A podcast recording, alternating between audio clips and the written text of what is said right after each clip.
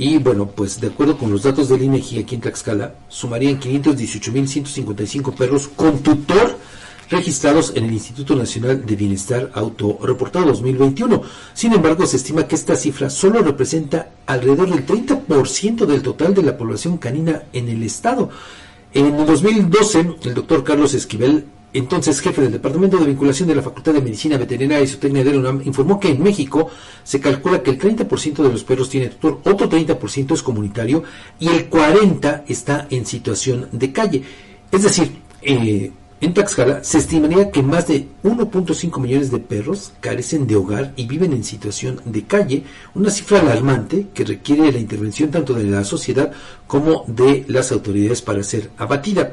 Los tutores de mascotas deben ser responsables y evitar que sus animales deambulen sin supervisión, además de esterilizarlos. Por su parte, los gobiernos municipales y estatal deben aplicar la normatividad existente en materia de bienestar animal, pues solo el 52% de los municipios cuentan con su reglamento al respecto. Si bien los albergues contribuyen, no tienen capacidad para recibir a tanta pues a tantos perros en situación de calle. Por eso la adopción es la mejor forma en que la población puede ayudar si es que cuenta con la posibilidad de brindarles un hogar.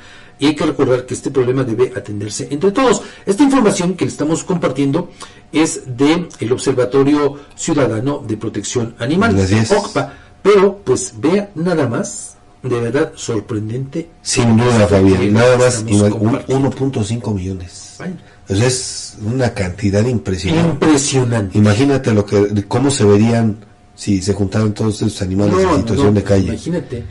Bueno, pues si es eh, verídica esta cifra, Edgar, entonces estamos hablando que una situación bastante preocupante, y le voy a decir por qué porque se estima que, de acuerdo con los datos del último censo, aquí en el estado somos ya alrededor de un millón trescientos mil habitantes. Ya. Entonces estaremos hablando de una cantidad todavía mayor de perros en situación de, calle. Por eso la insistencia de este organismo de que los municipios cumplan con la ley de protección animal para que se generen políticas públicas que permitan primero que nada atender a los que ya están. Digo, porque al final de cuentas también requieren atención al convertirse en fauna nociva para el ser humano. son muchas implicaciones. Muchas implicaciones, pero sobre todo para prevenir en un futuro que siga creciendo la población de estos eh, animales en situación de calle, ¿no? Sin duda alguna. O sea, pero bueno, eh, teníamos más o menos el 50% de cumplimiento por parte de los ayuntamientos. 53%.